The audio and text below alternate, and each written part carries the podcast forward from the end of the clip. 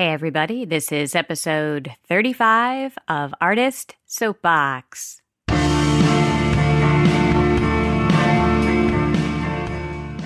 Welcome to Artist Soapbox, a podcast featuring Triangle area artists talking about their work, their plans, their manifestos. I am Tamara Kassane. Today I'm talking with soprano Andrea Edith Moore, whose performances have spanned the globe, from Teatro Colón de Buenos Aires to Munich and Hamburg and back home to her native North Carolina, where she is a regular principal artist with the North Carolina Opera. Ms. Moore is a prize winner in the Metropolitan Opera National Council Auditions and holds degrees from Yale University, the Peabody Conservatory of Music at the Johns Hopkins University, and University of North Carolina School of the Arts. Earlier this season, she made debuts with the North Carolina Hip Festival, Texas Performing Arts, and in the role of Sarah in the groundbreaking new opera Cold Mountain by Jennifer Higdon with North Carolina Opera. As you'll hear us discuss in this episode, this summer Ms. Moore will take part as a fellow in the Eighth Blackbird Creative Lab with the Grammy Award-winning ensemble. We also dig into the chamber opera Family Secrets, Kith and Kin, a work that Ms. Moore commissioned, produced, and starred in, composed by Daniel Thomas Davis. I loved this conversation with Andrea about curating her career, creating new work, and celebrating the people of this place. Enjoy the episode. Hi, Andrea. Hi, Tamara. How are you? I'm good. Thanks so much for being here. Thank you for having me. I'm excited. So, Andrea, you have studied and performed and lived across the country and even across the ocean. Mm-hmm. What is your connection to North Carolina? Well, I was born here. A strong connection. That's a strong connection. Yeah, exactly. I have roots here. My parents moved here after my dad finished med school, and he's been at Duke a long time. And so my sisters and I were born here, and I grew up in Chapel Hill, a Duke fan in Chapel Hill. Wow. It was a little, rough there sometimes. A bold choice. Yeah. But anyway, I have lived here and was raised here and left for a long time, as you said, did various things throughout the journey, and then came back about 10 years ago. And have been really happy being back home. Why did you come back to North Carolina, and how has it changed since you left? Wow, it's changed a lot. Well, for one thing, just certain roads that you would drive on, they're not country roads anymore. They have a lot of houses and a lot of development. And, I remember driving from Chapel Hill to Hillsborough, and it just felt like an eternity because you were driving through this country. And now it's so developed, and it's still beautiful, but in just a different way, all the traffic and everything. But with that comes an artistic life that's possible. And that's one of the major reasons why I came home, because, of course, my family was still here, and that's a big draw for me, really connected to them. But you can't just go home because of your family. If you're an artist, you have to have a place to do what you love to do. And so when I came back in about 2008, I started teaching at UNC Chapel Hill, which was really a wonderful coincidence that a colleague of mine happened to be going on maternity leave. And so right in 2008, when no one could get a job, I actually was hired to help out in that situation. And then some faculty changes happened, and I stayed on for 7 years, which was a wonderful experience. And it gave me some concrete reasons to be here again. And it fed the artistic fuel for a lot of the projects and things that I do. So a great reintroduction to the community, and a nice way to have a strong foundation to work from. So right. You said that you worked at UNC, or you taught at UNC until about 2015. Yeah. And Then what have you been doing since then? Well, in 2015, I became a mom. And so that was best thing that's ever happened to me. And I am very happy being a mother. And I really felt that the balance of my work at the university and the time that I wanted to be with my son, they weren't coinciding in the same way that I thought that they could. And so I teach privately, and I also now have a lot more time for my own projects. The demands from a university are demands that should be there. You need to be a lot more present for your students in terms of the really week-to-week and day-to-day presence. And with a private studio, of course, you're there week to week for your students. But because they're working on different goals, some people are very intensely working towards a singing goal. Some are just coming for a lesson now and then. That kind of flexibility is really great. So you have a very vibrant career and have had one for years. I think that some people might wonder how you maintain that in North Carolina, which at first glance doesn't seem, it's not New York. Right. It's not, it's like a big place. So, right. But when we were talking on the phone, you actually were talking about how many opportunities there are in North Carolina. How is that working? Well, it's really great. I find that there are not only a lot of classical singing groups, but, I just sang a concert with a group called Sonum, Singers of New and Ancient Music. It's a really great mixed voice choir directed by Alan Friedman, doing all kinds of projects for choral music for social justice. Also, singing beautifully, and they hired me in just to do a project with them. And I sing with North Carolina Opera. There's the symphony. There are various choir groups. There is a lot. And as I said, that's one of the big changes from when I was younger. I don't remember there being as many groups. I was also being, growing up and not necessarily seeking my professional venues. But when I came back in 2008, I was astounded with how much was going on. And as a freelancer, I'm not managed. I personally manage my career. That's by choice. Really like picking the projects and things that I want to do, which is sometimes really hard. And sometimes the best thing ever. For me, mostly it's the best thing ever. Mm-hmm. But yeah, I feel like this area is kind of like a little nugget in Austria. You've got local scene. Everybody's really passionate about what they're doing. Whenever I'm with these groups, they are fully invested in their mission, and it's great to come in and kind of take part in bits and pieces with established groups, and then, also do some projects of my own. I don't have my own band, my own group, my own thing, but I've done a lot of projects that were out of my own brainchild. So let's talk about one of those in particular, mm-hmm.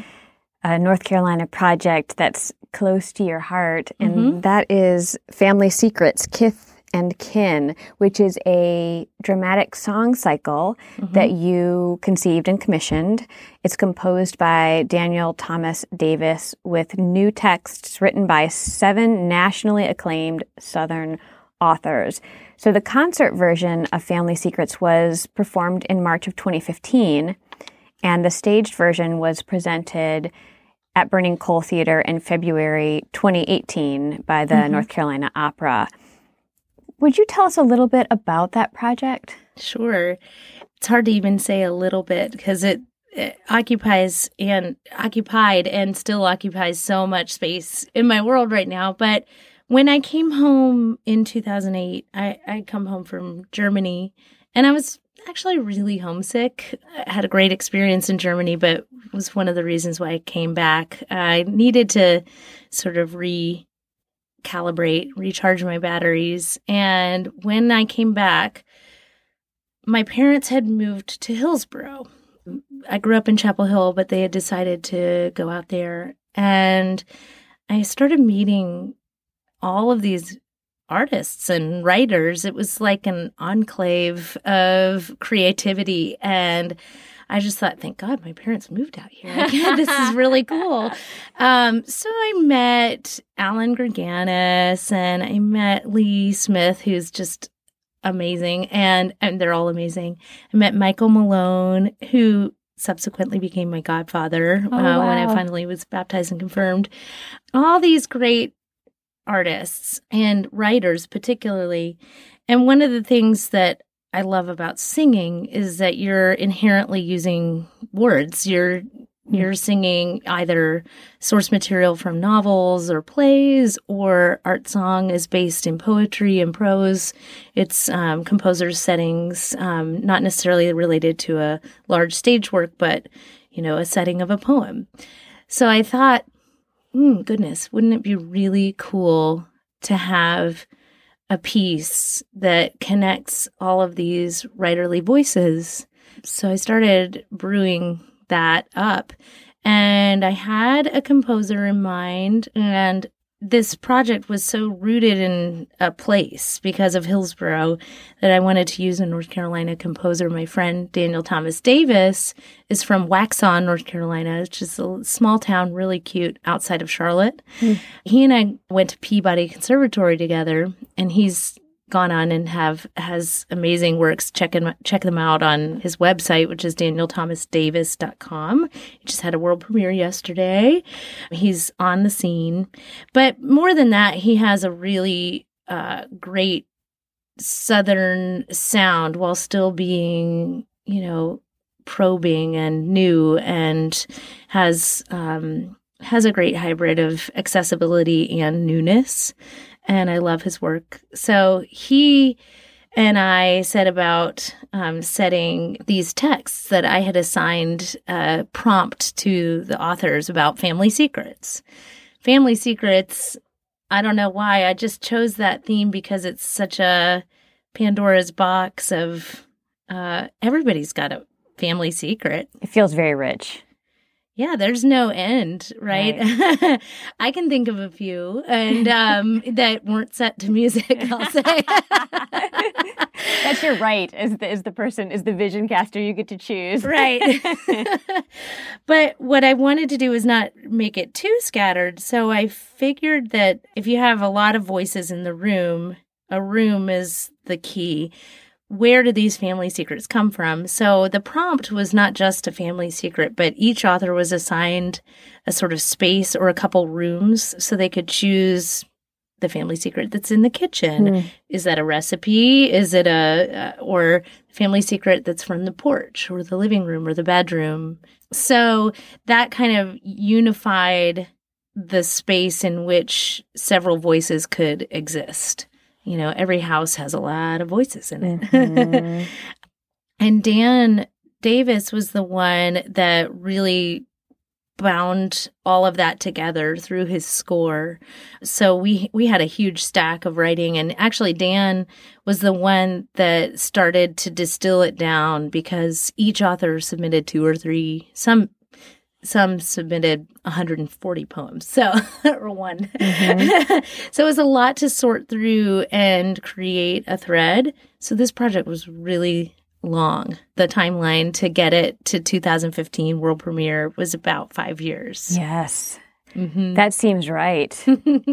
Yeah. So it was it's been an amazing journey creating something new like that. And one of the things that I want to keep doing is creating things that are about the people here. The premiere happened in 2015 with the support of the university and also the Durham Arts Council and private funding, which was a whole other side of the endeavor of getting something done. For me, that was a great learning curve. I hadn't been on the production development side of things. Someone's always handed me a score and said, here's your music, learn it, sing it, do it, which is a lot. And if no one ever does anything different than that, a singer, then they're still amazing. But I love having learned that whole other side of bringing a project to birth, which kind of is one of the reasons why I'm You're probably going to ask about the summer project that I'm doing with Eighth Blackbird, just continuing to learn about how to construct even more projects out of the resources that I have here at home. But do I create a group? Do I keep doing this sort of on my own? Those are some questions that I have for myself as I go on. I want to circle back a little bit to talking about the history related to Family Secrets because, well, I have several questions. So I'm co-facilitating a creative accountability group with a friend of mine, and it's a group of people who are working on a project, and the goal of the group is to move things forward bit by bit, because I feel like there are lots of obstacles to making creative work, and as a group, we're supporting each other in that creative growth. One of the books that I am using with this creative accountability group is called Playing Big by Tara Moore. Oh. And it's an amazing book. I highly recommend it. Cool. And this idea of what it means to play big is very individual. But I think that for artists, it's very easy for us to back away from big projects for a multitude of reasons. You in 2008 came up with this idea for Family Secrets. It took 5 years to have the first concert version, and then 3 years after that to have a staged version. You had the idea, you involved a multitude of people with big names. You produced it. I mean, this is a huge project. How were you able to play big in this way? What carried you through?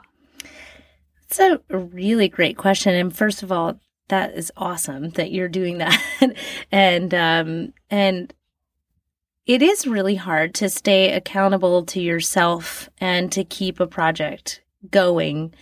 I think if I had been a little less rogue about it, and I probably could have gotten it done on a tighter timeline.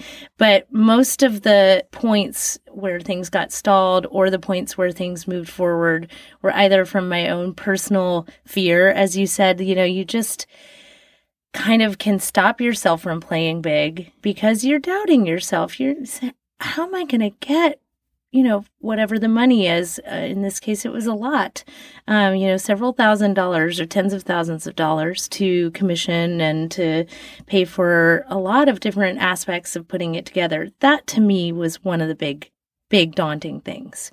I knew I had the creative capital to do it, but I didn't know if I had the financial capital. And when you're looking at that kind of number, it's amazing right now, the social crowdsourcing platform, but it's also saturated. Yes. You know, we have a lot of competition. You know, my artistic vision, here it is. Well, there are 10,000 other projects that have really wonderful merit to their artistic visions as well. So how do you do that? So personally, I will say there were a lot of kind of yield signs and stop signs in the road. But at each point when I either got a new piece of writing from an author or one of the grants came through, here's a story. I remember being on my honeymoon. Okay, this is 2013. So already all the writing had come in. I've been sorting through this, but it was the first big chunk of money that came through in a grant. And I found out on my honeymoon, and I was sitting with my husband, and I burst into tears. And I can really feel it right now. I was so scared. I was like, now I have to do it. And that was a big turning point and my husband was so great. And he's like, you know, but that's the best thing. You can do it. You've been waiting for this, and now you do. You have to take the bull by the horns and go for it. And that set things in motion. That gave me the fear factor, but also the confidence to say, now I can do a crowdsourcing campaign because I have it backed by a certain amount of other things. So sometimes it's this layering effect where you know now that you can go forward because there's something behind it. And eventually I just, really felt like the inertia came along. I did a crowdsourcing campaign. I really highly encourage artists who want to do something.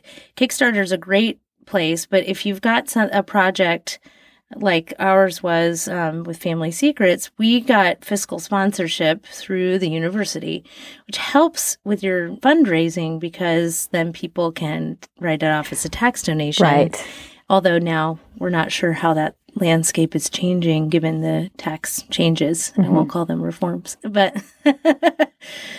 so playing big is a great phrase for it because every time that one of those turning points happened, it really felt like I was putting my hand down on the table and, I felt very vulnerable. Yes. But it was incredibly rewarding. And there are all kinds of cliches surrounding that are true. You just have to face your fears.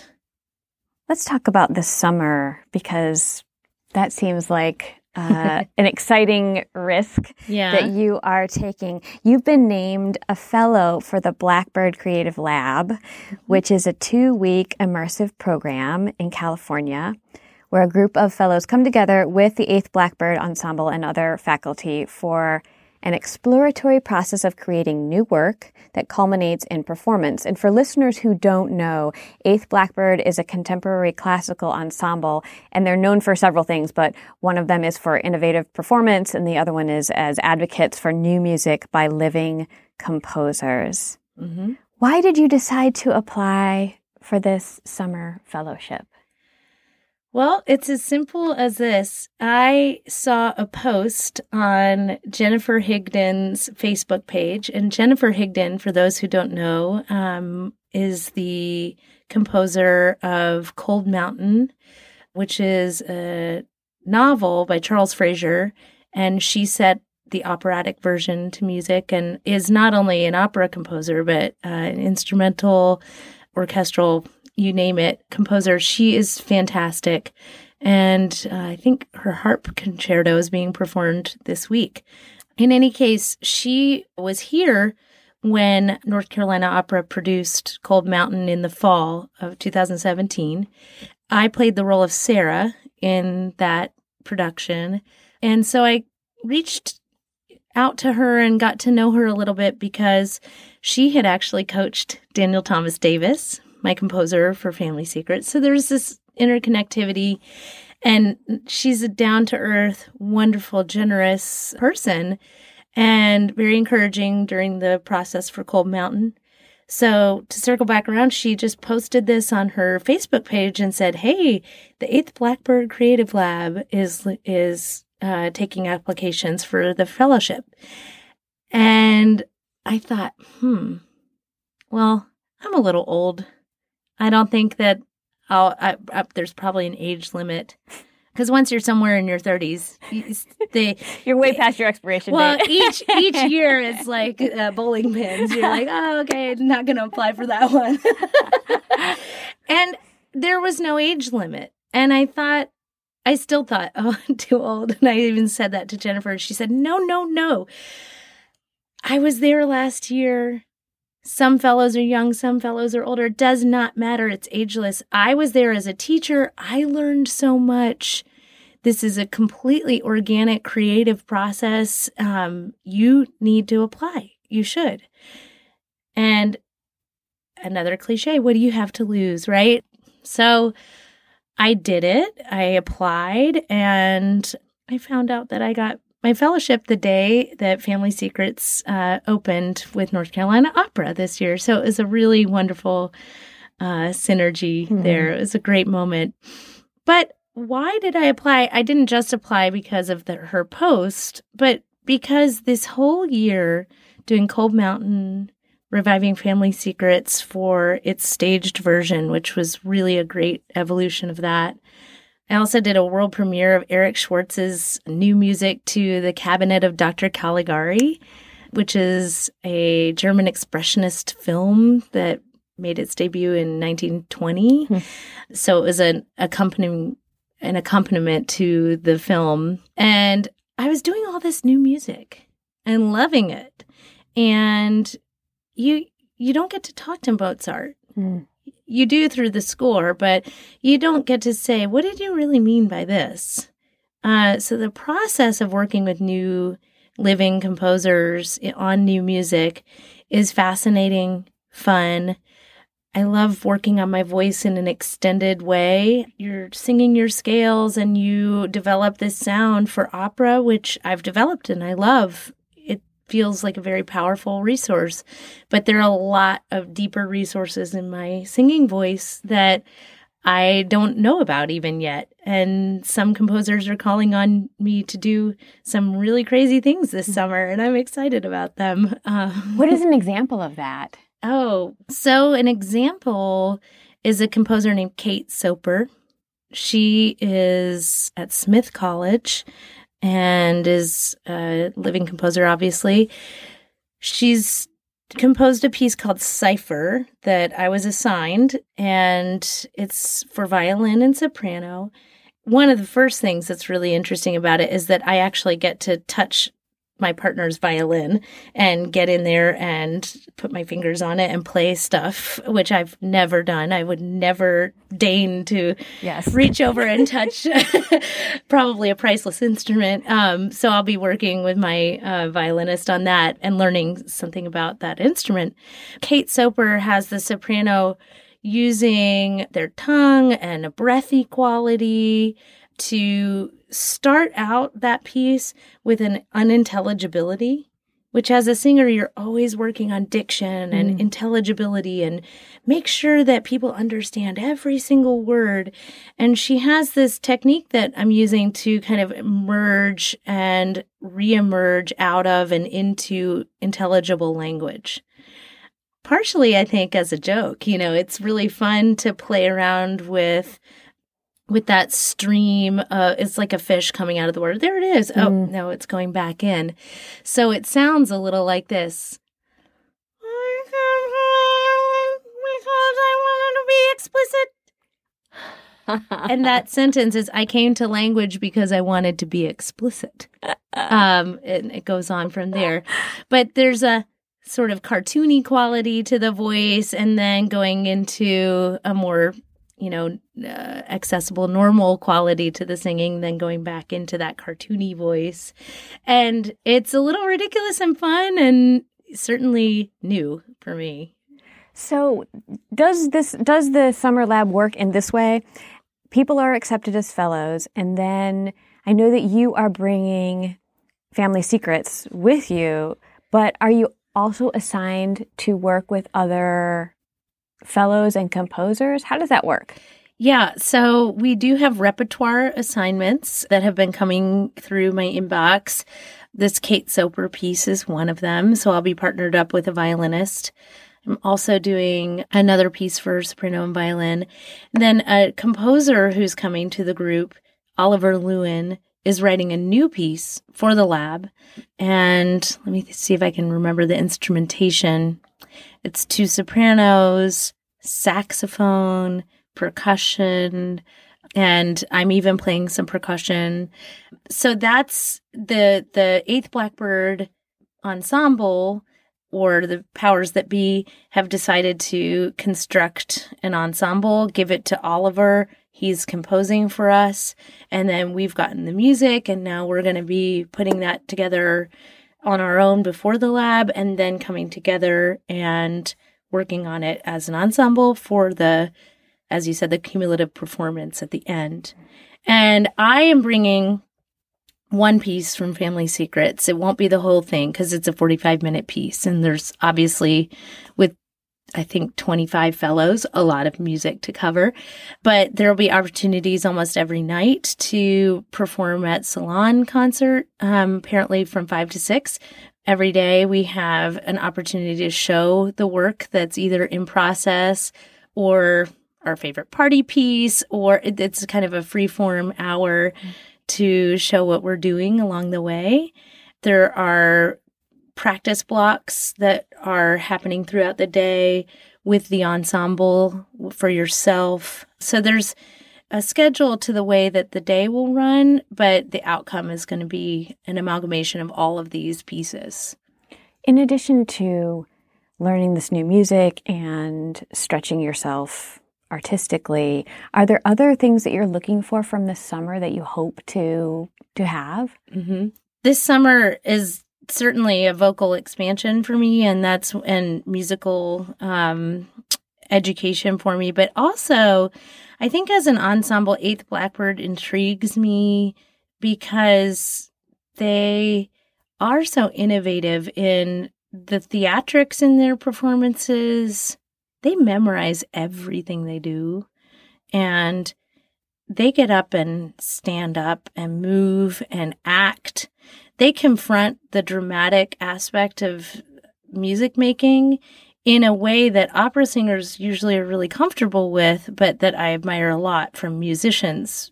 I like that. I want to learn about their ideas behind that and how they choose pieces, how they have come together over all these years to be advocates for new music. How do they choose composers for projects that they might see that they want to do, or are they also leaving it up to the composer to create something? You know, that's a sort of mystical part of the process to me. I had this brainchild with Family Secrets, so I knew what, to an extent, what my outcome was going to sort of look like. And of course it evolved, but it still retained my vision. Mm. Sometimes, you know, you have a composer whose work you like and you say, here, write for this ensemble. Well, what does that look like? Is it just their envisioning of that? And then also how you get into this new music circuit. There's a big world of new music out there. Some of it, I'll admit, I'm not a huge fan of, even though I'm very interested in it. Some music that comes out, I can take it or leave it. Other music I'm super excited about. So how do you curate? How do you create a curatorial vision for your own path in new music? Mm-hmm. That's one of the things I want to get out of this. I imagine also, how do you curate a vision for new music while retaining the pieces that you like from the classical world? So how do you carry all of that forward in a way that feels authentic to you? Right. I struggle with that a lot. Maybe struggle isn't the right word, but I certainly don't want to abandon my, if you can say, quote, classical side of singing. I still want to do opera. I still want to do concerts. I'm doing some early music, curating my own career without getting scattered, remaining versatile, not scattered. Mm. That's kind of a place where I am right now, because there's inspiration in a lot of different zones. So in talking about kind of the life cycle of a piece, especially of a new piece, I am curious about when you staged Family Secrets, mm-hmm, 3 years after the concert version. Why did you decide to do that? You talked a little bit about the theatricality of Eighth Blackbird, the theatricality of that opera singers kind of move in. But how do you approach that with a chamber ensemble piece? That's a great question. The original goal of Family Secrets, I think, was sort of a song cycle, a chamber music song cycle, which it still exists as.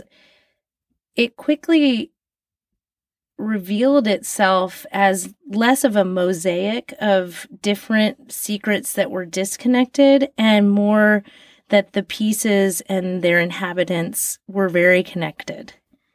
Dan said this very well. He said it was clear that even though all of these writers know each other in Hillsborough, that the people that inhabit their writings also know each other. Mm-hmm. I think that's exactly what he says in one of his composer's notes. And that was really fun to play around with. The piece is scored for soprano and narrator, so there are two women on stage. And I just felt that it had merit for being a staged work. It's still part song cycle. It's still part chamber opera, but it's like 7 dramatic portraits. And the score threads all of those themes together. And so when I approached North Carolina Opera with it, I said, this is going to be different. It's not a through-line narrative, but I think it's clear that everyone is dramatically connected. So the big glue that brought that together was Francesca Talenti. She put her hat in to do projection design, which when we originally did the concert version, we used projections. The photography was from Elizabeth Matheson. She's also from Hillsborough, continuing the theme. Her work is so beautiful. You can see some of her work in the North Carolina Museum of Art. The photos that we used of hers are interiors and some exteriors of houses and rooms. And she really elicits a feeling of drama and also a darkness, a sort of feeling that something has happened in these rooms. So we used her work in the first version, and Francesca did more with the projections to enliven them and to move them more. So that created a really wonderful dramatic thread that worked with us as moving people on stage. We also used an art collection that is a private collection in Hillsborough of American folk art buildings. Stephen Burke and Randy Campbell have collected over 1,200 of them. And actually on the front cover of the News and Observer today is an article about this collection. Oh, wow. There's a documentary film by Marcia Gordon and Lewis Cherry that's premiering at Longleaf Film Festival this Friday. Probably by the time the podcast comes out, it might be past, but the documentary is called Rendered Small. And we used items from their collection to populate the stage and create the set. Because of it being a private collection and it's rather complicated to move a lot of art around, that aspect of it may or may not travel with the piece as we attempt to take it further. Mm-hmm. But it is and was a fantastic element to support the fact that these secrets were all in different houses or different spaces. Mm-hmm. It also plays really interestingly with size and perspective. Scale. By having, and scale, exactly. I love the thought of having those on stage with the projections and with the people and the music. That's really compelling. Yeah, the projections sort of acted as the mode of transportation inside these houses. You know, they weren't the actual rooms, but they felt like they could be. Right. So what is next for Family Secrets? It's a really good question. I'm working on that. Francesca and I have been putting together a website to share with presenters or potential presenters to give it sort of a pitch. And we're working on the next place. I want to take it to Eighth Blackbird, see what they think about the piece, see what ideas they may have with thoughts of their resources. Not that I'm trying to ride on coattails there, but I think that they have the connections to say this would work here, this wouldn't work here. So soundboarding some of that with them, because it is hard. You create this thing, it has such a root in this area, but it's also a universal piece. This town is not just about Hillsborough. These secrets don't just live in Hillsborough. It's an effective piece because it could be anywhere. That's about people. It's about humanity. It's about how we forgive each other, how we all have loss, how we all have something that we're carrying with us. And I want to translate that universality out to other presenting organizations who may look at it and say, well, that's a nice local piece, but it's much more than that. Right. So I'm working on constructing how to present that to the next phase of presenters. It strikes me that there's something really interesting about a, quote, local piece that, for people who are local, they have a special relationship with that piece of art. But when you take the art elsewhere, it is also a way for people to access what you're calling the universality of the story, because there's not the same kind of exposure about like, this is about us and, or is it about us? So people aren't approaching the work that way. They're approaching it as a story about somewhere else. And then the surprise is, oh, it's not about somewhere else. It's about here. It's about us. And so somehow the walls come down. It allows people to access that because they're not operating from a defensive position. Precisely. Does that make sense? Oh, okay. Yeah, definitely. I thought it was interesting. One comment after the piece said, someone said to me, well, I could just hear this with different accents. You could have a British actress, you know, doing the narrator role. You could have someone from New York. You can put it in the place where it is. We happen to have Jane Holding, who is phenomenal, and I would never want to replace her. But she does have a magnificent Southern drawl that speaks to the South of the piece. So there's an innate sense that it lives here in the South when you hear that particular accent. But it was really fun to hear that comment. And I thought, that's brilliant. You know, if it does go somewhere else, you can sort of change a sense of, it doesn't have to be about accents, but just the feeling that it's not only a Southern piece, it's going to live wherever it is. Right. Being presented. Beyond the summer, what's next for you? Well, I'm working right now on a series of programs for the coming year, some of which I can't really divulge because there are dates and things hanging in the air. But one is a project celebrating the musical settings of the poet Jeffrey Beam. Jeffrey is also from Hillsborough and participated in Family Secrets, but he happens to be one of the writers whose words have been set more often to music. The composer Lee Hoiby said 5 poems of his called The Life of the Bee. They're all about bees, and they have a fun buzzing quality to them. Stephen Serpa, who is finishing his doctorate at UT Austin in composition, set several pieces, not all vocal, but I think 3 or 4 pieces that were inspired by Jeffrey's poetry. One that is vocal is called The Creatures. And again, that's an interdisciplinary collaboration with Ippy Patterson, who's an artist from Hillsborough. She illustrated Jeffrey's book, An Elizabethan Bestiary. It's a reduction of, or sort of a distillation of, these big stories about mystical beasts into poetic form. And then she did the illustrations. And Stephen Serpa set those to music. And so I'm working on trying to integrate a big program of settings of Jeffrey's pieces and get that done somehow. They're wonderful. There are a couple others. So that's one goal. Adhering to my wanting to celebrate people of this place. Wonderful. Thank you so much. Thank you for this conversation. I could talk to you for hours. I love the way that you work collaboratively with other artists, and your sense of imagination and adventure, and your generous spirit. And I can't wait to see what's next, to hear what's next for you. Thank you so much. It was a pleasure talking to you, and I appreciate the invitation.